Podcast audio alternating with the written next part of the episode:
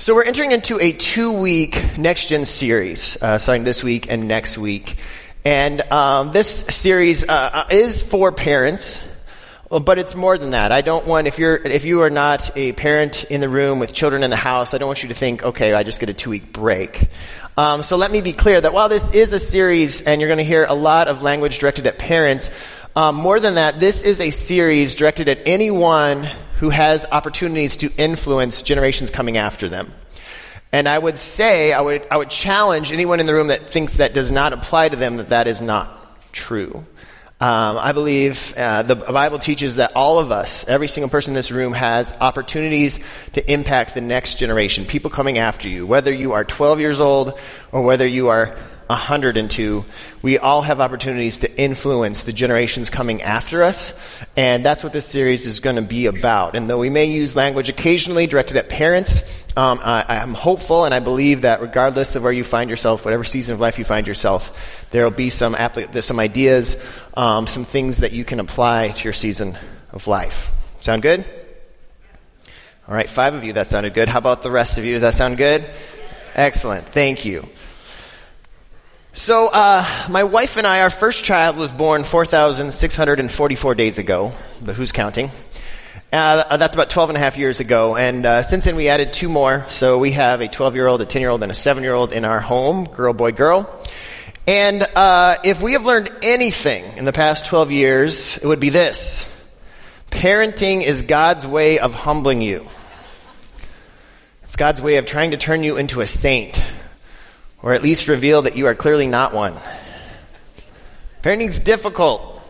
It's probably the most difficult thing that we have ever done, trying to raise little human beings to grow up to be loving, well-adjusted, thoughtful, compassionate, gritty, hardworking followers of Jesus who with their whole hearts cheer for the Badgers, Brewers, Bucks, and Denver Broncos. I'm from Denver. It's hard work. But I'm not telling parents in the room anything you don't know. In fact, um, I went online and just looked at some parenting memes, and uh, I found a few I just wanted to share with you to kick this weekend off. So, uh, wife wanted five minutes alone. This was outside her door. Any any moms relate to that picture? Or how about this one? Would you mind quickly helping me tidy around the house? My kids. Or how about this one? Health blogger, preparing healthy homemade snacks for your kids is easy. Parents, is it though? This one, once I became a parent, I finally understood the scene where Yoda gets so tired of answering Luke's questions, he just dies. or this one, how I feel after putting the kids to bed. Maybe if you're a parent, you relate at least somewhat to some of those. We can laugh at those, but the reality is in 2022, it is not easy to be a parent. In fact, in a survey a few years ago, uh, a large group of parents were asked if they thought parenting was harder for them today than it was for their parents. And 80% said that they thought it was, and that survey was taken before a worldwide pandemic. So here we are in 2022. Parents buckle up. Teen and child anxiety and depression, suicide, online bullying, pornography use are all at an all-time high while emotional health and emotional resilience are all at an all-time low. As I talk to school counselors and psychologists, they've told me they've never seen anything like this in all their years of practice. So we come to today, and our hope here at Northbrook um, is not that we would guilt anyone in the room. Uh, I think if you're a parent or grandparent, uh, you do just fine on your own feeling guilt over past mistakes. I know there's plenty of days where I'm like, oh my gosh, I'm a horrible parent. So our hope here over the next two weeks is not to guilt anyone. Our hope is that you won't look back at past mistakes. Our hope is that you'll be able to look forward at future opportunities to impact the next generation, whatever your role is today. And we're going to do that by looking at two of the values that we have for parents here at Northbrook. We're going to look at one this week and one next week. Um, if you have really good memory, you might remember last year we covered three of the uh, Northbrook parent values last year. Uh, Pastor Mike and I covered uh, fight for the heart, make it personal, and widen the circle. Uh, and if you're interested in those messages, you can find those in the archives on our website from about a year ago. Um, so today, again, we're going to cover one more value, and the next week we'll cover the last one. But before we get to today's value, I want to start with a question. What do our young people need from us? You know, besides our wallets and free Wi-Fi. Like, what do they, what do they need from us? I think, and numerous studies would back me up on this, what young people need most are quality relationships with people that care about them. They need us. Impacting, teaching, and equipping the next generation to live life well always starts out of relationship. For a young person, there is no substitute for quality relationships with adults who care about them. In fact, numerous studies have shown that for a young person to thrive after high school in their relationship with Christ, the biggest thing you can do is give them adults in their life that care about them. So here's today's challenge. And again, it applies to parents certainly, but it applies to all of us. And if you don't walk out with anything else today, if you just walk out deciding to take on this challenge, it'll be a weekend well spent. So here it is. Increase the quantity of quality moments you spend with the next generation. Increase the quantity of quality moments you spend with the next generation. Or said as one of the five values that we have here at Northbrook, create a rhythm. What does it mean to create a rhythm? It means to intentionally create regular moments of quality time with the generations coming after you. My parents will be the first to tell you they didn't do everything right in my childhood, but one thing that I remember as I look back at my childhood is my parents were really good at just creating quality moments where we could just hang out and do life together. Every Tuesday growing up, I remember we would pile into our old ugly brown van, and we would head to TCBY, this yogurt shop. And Tuesday nights uh, was 89 cent cone night.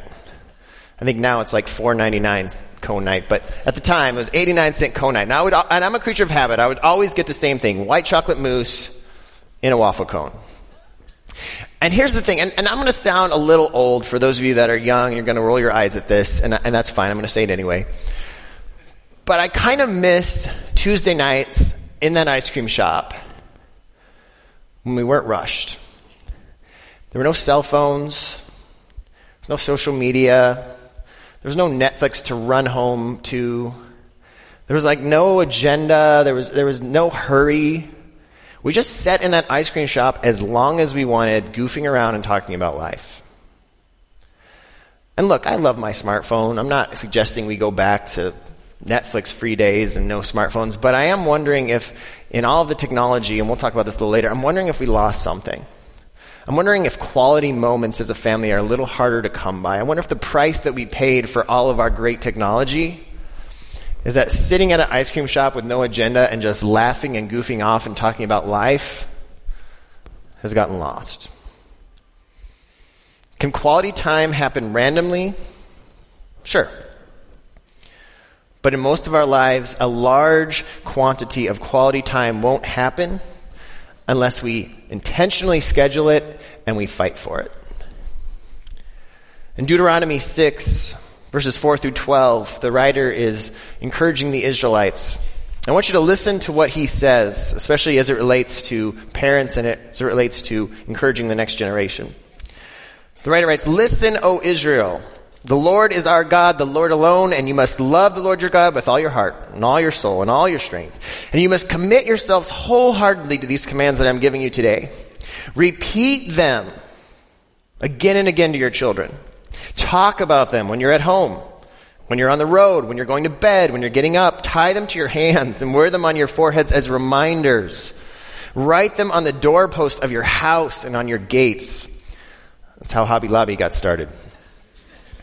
The Lord your God will soon bring you into the land he swore to give you when he made a vow to your ancestors, Abraham, Isaac, and Jacob. It is a land with large, prosperous cities that you did not build. The houses will be richly stocked with goods you did not produce. You will draw water from cisterns you did not dig, and you will eat from vineyards and olive trees you did not plant. When you have eaten your fill in this land, be careful not to forget the Lord who rescued you from slavery in the land of Egypt. So the writer of Deuteronomy essentially says, here's what you guys need to do. You need to love the Lord your God with everything you got and keep his commands, but it doesn't stop there. There's this challenge, this opportunity to pass on that love to the next generation. The writer says it's not enough to love the Lord your God with all your heart, because guess what? Are, we are always just one generation away from the church disappearing in the world. And so the writer says, love the Lord with everything you got and keep his commands, but you also have this opportunity to pass that on to the next generation. That is the legacy. That is the opportunity that you have to pass it on to the next generation. But notice this. I hope I don't offend anyone, but I'm going to say it anyway. Notice where he says that happens. He says that happens when you're at home and when you're on the road and at bedtime and at morning time. He does not say that happens in a class. He doesn't say that happens at church. And somewhere along the way, we, we got this idea that religion happens, relationship with God happens in a class or at church. And here's the thing, I, I take I take very seriously what we do here at Northbrook, and I take very seriously the opportunity to invest in the next generation. But understand that on our best day, our efforts are nothing compared to the opportunity you have to invest in your children. Life change happens at home, on a Tuesday night, on the road to a baseball tournament on a Saturday morning.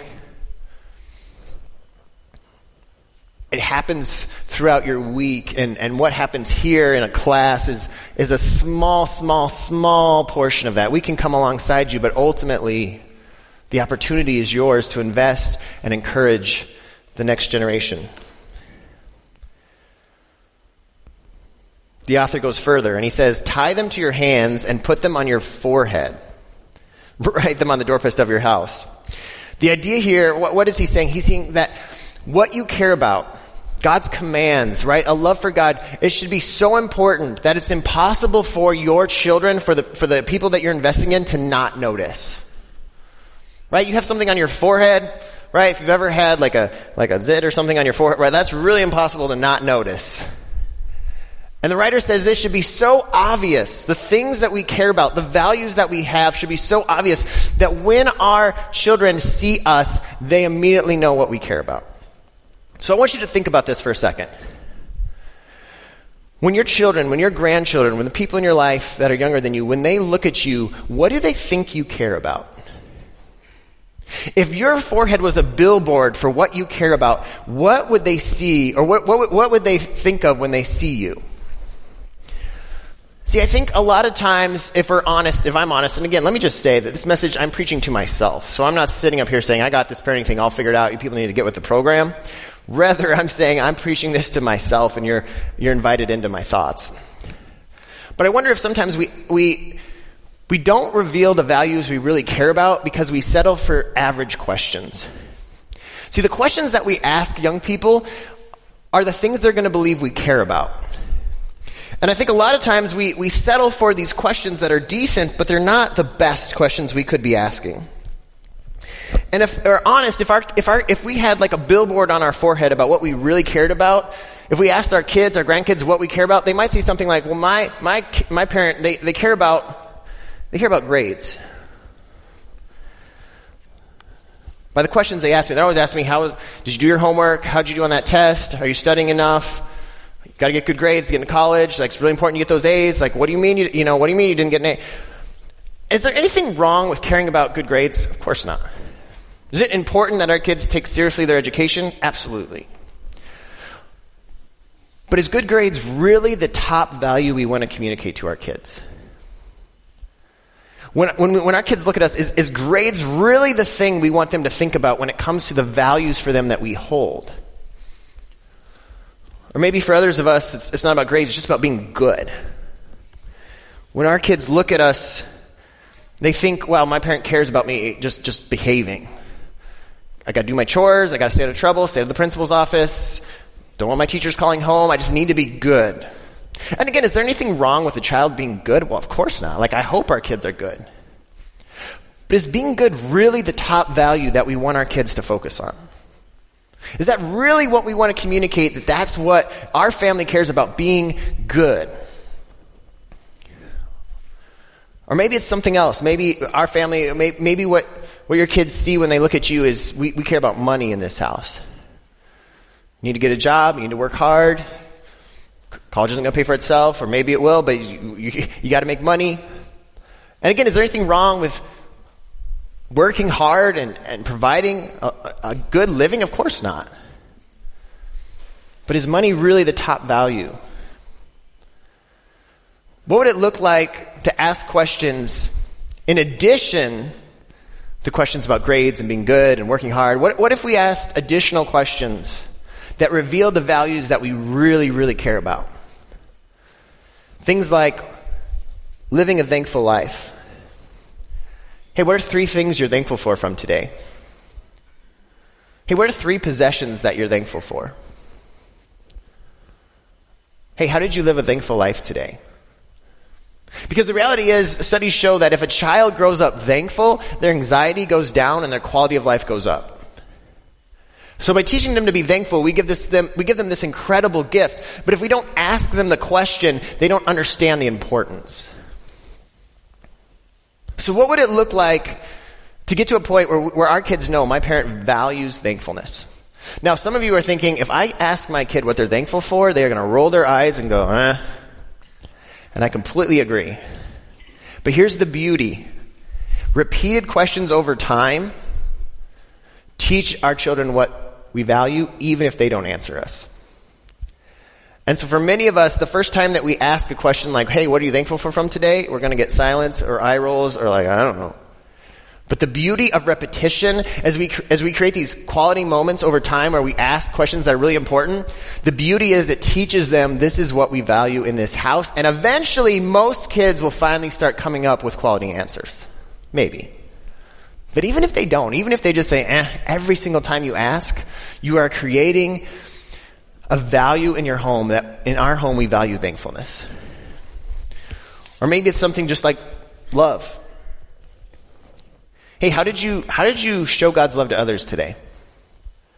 Hey, I remember you saying that there's that bully at your school. Did you find an opportunity to show him God's love? Hey, how did you experience God's love today? Did you experience God's love through a teacher or a friend?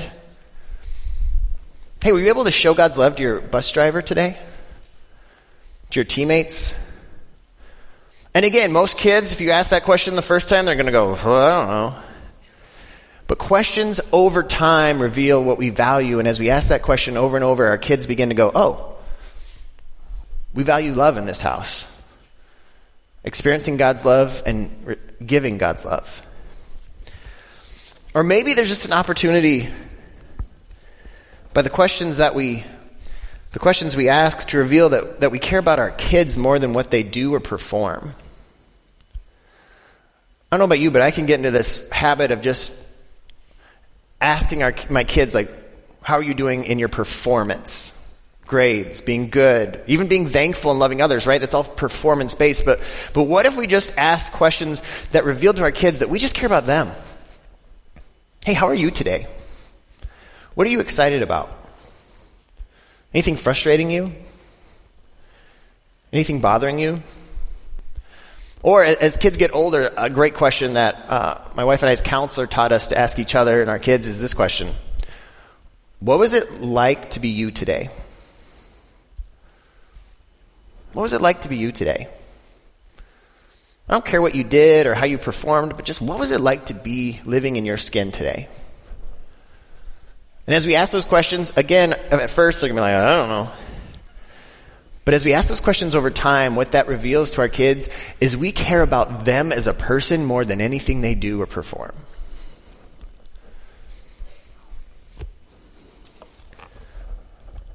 What's the billboard on your head that your kids see when they see you? When you open up your mouth to ask them a question, do they know what it's going to be? And is it the question you really want to ask? The author continues in Deuteronomy 6, and he warns them that when they come to the land they were meant to possess, that there were going to be obstacles or enemies to passing down these values. And these obstacles or enemies were going to come subtly in the form of an easy life, The author says you're gonna, you're gonna eat from plants you didn't plant, you're gonna drink from wells that you didn't dig. He says this, there's gonna be this easy life available to you, and this easy life is gonna become the very thing that hinders your values being passed down to generations. Sound familiar at all with our culture? And so the author warns them. And so as I, as I was reading Deuteronomy 6, I began to think about what are the, what are the enemies in 2022 of, of passing down values? What are the enemies of a quantity of quality time with our, our children, our grandchildren, with people in our lives? And I came up with two. I'm sure there's plenty more, but for today's purposes, I came up with two. So the first one is busy schedules. By the way, this isn't going to be rocket science, but I think it's so important. The first one is busy schedules. There's a story in Luke 10. If you grew up in church, you know it. There's these two sisters named Mary and Martha, and they find out Jesus is coming to their house to hang out, and Martha goes into full hostess mode, right? I'm sure she's cleaning and she's baking and she's doing everything you do, and and uh, I, I mean, I don't know about you, but I remember when you know when we're hosting people, it's like all of a sudden it's like, okay, clean the house. It's like get all the toys and throw them in that room that we're not going to let them look in, so it looks like we have it all together. I'm not the only one, right? And uh, I'm sure, like Martha's in full cleaning mode, baking mode, and Jesus comes and he's in the living room or the you know the other area, and he's talking. And and Martha has a sister named Mary, and Mary's not helping. And if you've ever had like a thing that you were supposed to do with someone else and they don't pull their weight, whether it's a spouse or a sibling, right, it gets frustrating. So we can relate with Martha. Martha gets frustrated. She probably starts muttering under her breath as, as she's banging around in the kitchen. And finally she comes storming out and in front of all the guests, she says to Jesus, she just calls her sister out. She says, tell her to get up and help me. And I mean, if you're reading this story, you're like, yeah, I get it. I get it, Martha. Like Jesus should probably tell Mary, look, you live here too. Pitch in. But that's not what Jesus says. Jesus says, Martha, Martha, you are worried and upset about many things, but few things are needed, or indeed only one. Mary has chosen what is better, and it will not be taken away from her. Mary has chosen what is better. Is it a good thing to cook food for the God of the universe in human form? I'm going to go with a yes on that one. But is it the best thing? Or is it better to just sit at his feet and have relationship with him? See, I think so often in life, good things are the enemy of the best. And we add all of these good things believing it will lead to a good life right? All these good things. We got to pack our schedule with a few more sports, a few more play dates, a few extra hours at work, a few more church activities. And we believe that if we just pack our schedule with enough good things, it'll be the best life. And I wonder if it's actually the opposite. I wonder if a good thing plus a good thing plus a good thing plus a good thing plus a good thing packed into a crazy busy schedule does not equal the best life. I wonder if in our, in our effort to do all the things available to us, we've missed out on really living well. See, choosing what is better is an invitation to slow down and create the life you actually want to live.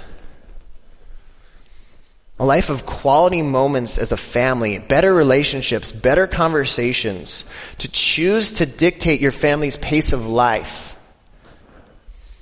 to allow time for the important things, like just hanging around a table and talking, as opposed to trying to squeeze them in in 15 minutes before you race off to the next thing.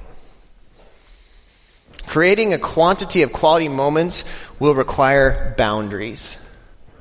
Because everything you say yes to, you say no to everything else. And so here's the challenge for some of us in the room. There might be an opportunity to sit down as a family and look at our schedule. And, and when you're in the middle of a season, it's usually impossible to cut things out. But, so maybe it's just looking ahead to the summer or next fall and saying, what boundaries do we need to put in place to create the life we actually want to live? To create an opportunity for quality moments as a family. To create an opportunity to laugh together. To not rush from thing to thing. To actually enjoy each other. So if the first enemy is busy schedules, the second enemy lurks in the shadows. And the second we slow down and have a moment where our schedules aren't packed, it's ready to pounce. In fact, I'd be willing to guess some of us are so frustrated with the second enemy that we purposely pack our family schedules with activities because we would rather deal with packed schedules than this enemy. Because this enemy is a large part of the worst mental health crisis the world has ever seen. It's caused teen attention spans to go from 12 seconds in 2000 to 6 seconds today. By the way, a goldfish attention span is 9 seconds.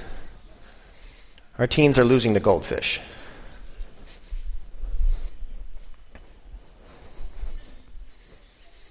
Got any guesses? Smartphones and social media. According to recent research, today's typical high school student endures the same anxiety levels as a psychiatric patient did in the early 1950s. And most of that is tied to smartphones, social media, and screens in general. We've talked about this before at Northbrook, so I'm not going to spend a ton of time, but just a few reminders. In a large survey of teens, this was pre-pandemic, and the levels have only gone up since the pandemic. Eighth graders who spent 10 or more hours per week on social media were 56% more likely to be unhappy than their peers that were not on social media. Eighth graders who use social media increased their chance of depression by 25%.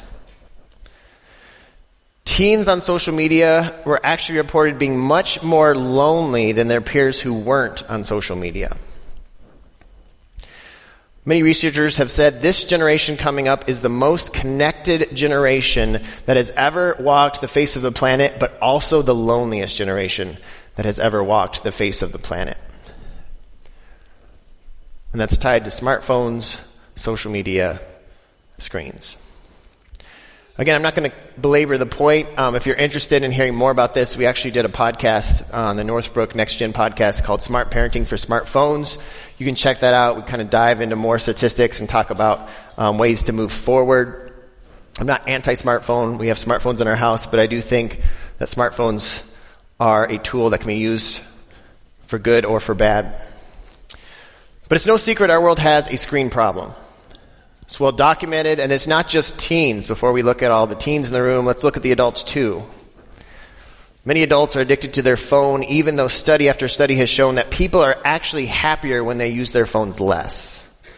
The less time a person spends on their phone and on social media, the better quality of life they say they have and the better quality of their relationships.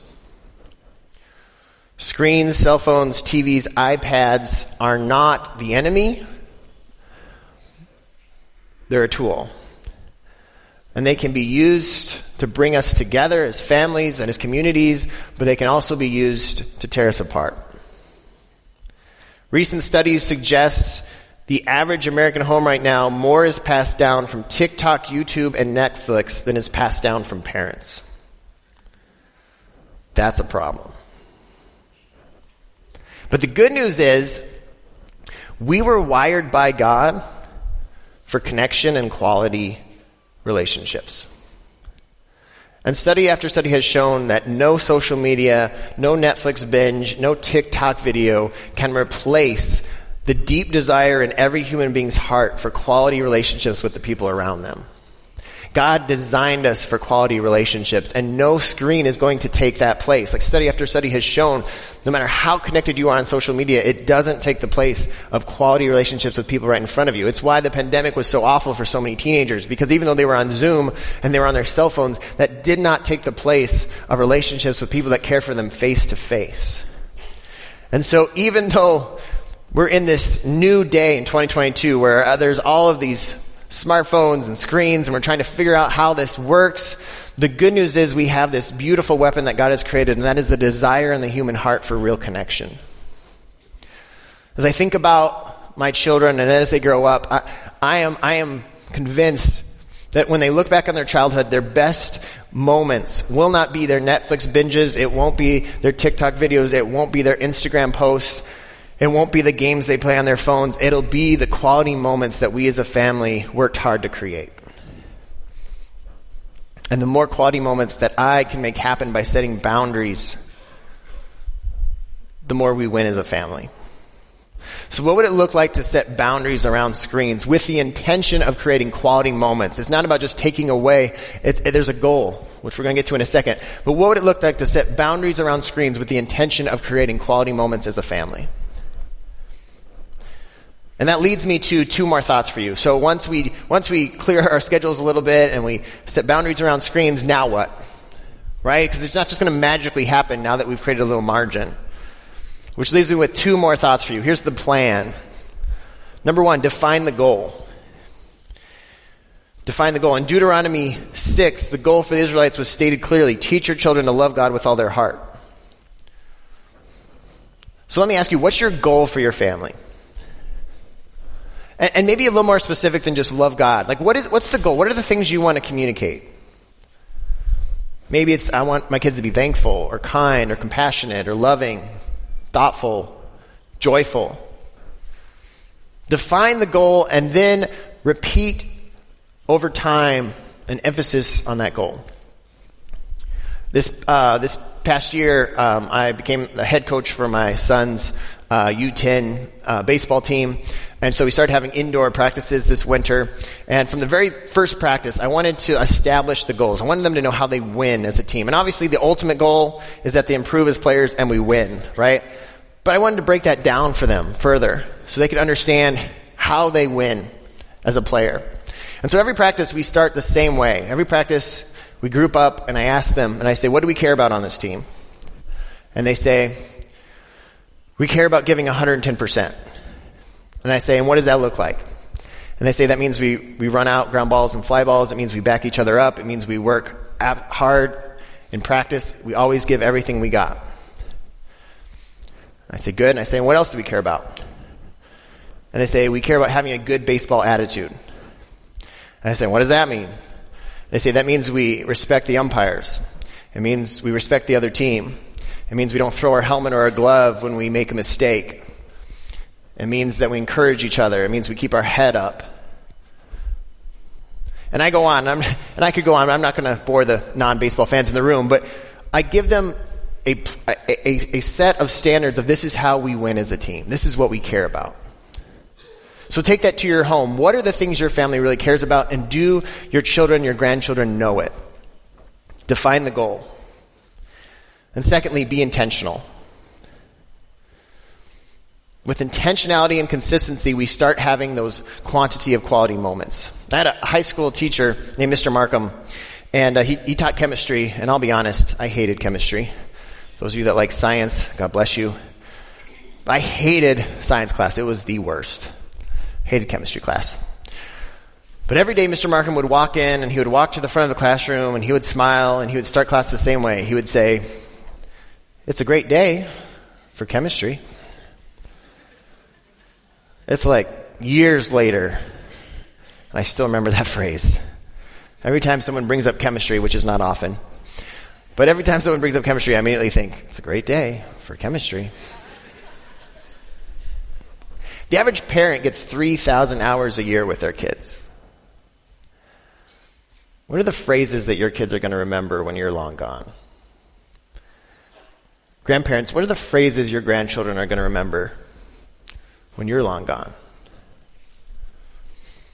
The phrases that we intentionally say around our kids become the soundtracks to their life long after we're gone. I want to give you a few practical things as we close for those of you that are not even sure where to start. So real quick, if you're looking for ways to increase the quantity of quality moments, meal times. Uh, counselors say that meal times are one of the best opportunities. In fact, uh, one of the one of the best ways to lower a child's anxiety or teenager's anxiety is just to create family meal times. There's no rush, there's no agenda, there's just communication. Mealtime is one of the best ways. If you can do nothing else, if you can clear your schedule a little bit to allow for meal times, that's a win. Secondly, while you travel, uh, counselors also recommend that in the car is one of the best opportunities to have conversations because there's a set defined amount of time, right? You're traveling somewhere, right? Don't just get in the car and just randomly travel, but like go somewhere, ice cream shop or whatever, errands, and the child knows there's a set defined amount of time. Also though, you're both looking ahead and so there's no awkward eye contact. And counselors say that's a great opportunity to have real conversations with people in your life that you care about. It's a set defined amount of time and it's not awkward. You're both staring ahead. Free time, obviously, right? Building stuff, playing board games, shooting hoops, running errands, opportunities. You're doing something, but you can have a conversation at the same time. And of course, bedtime and mornings, especially for those of us that have little kids, creating that rhythm of asking questions, creating quality moments, bedtime and mornings. I want to close with this picture from last weekend. We took a group of 90 of us to winter retreat, and uh, it was an awesome weekend. But I think there's probably some that would look at that picture and say, well, there's the future of the church. It's the church of tomorrow. But I disagree. That's not the church of tomorrow. That's the church of today. And the more that we can invest in the church of today, the better the church of tomorrow will be.